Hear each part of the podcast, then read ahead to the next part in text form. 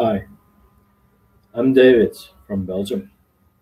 I teach Dutch, English, and French.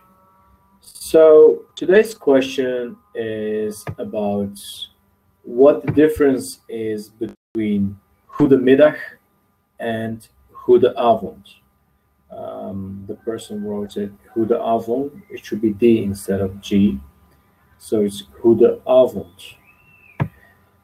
The difference is quite clear.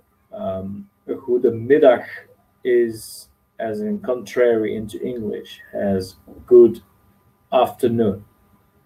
So from 12 p.m.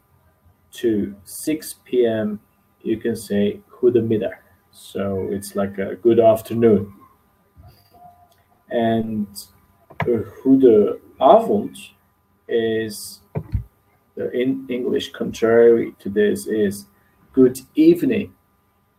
So, and it, you should spell as goedenavond. And you say this the moment the hour reaches 6 p.m. So after 6 p.m., you can say goedenavond. So until 6 p.m., you say goedemiddag, and after 6 p.m., you say goedenavond.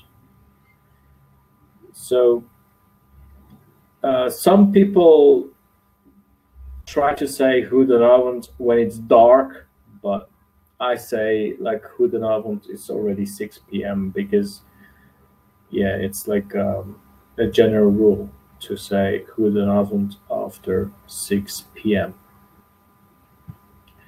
And the question is clear, and the difference is also clear. Goedemiddag or goedenavond. Um, you can completely see as it is a similarity in English language or French language, so it doesn't matter. So I think it's uh, the most it's um, simultaneously um, translated.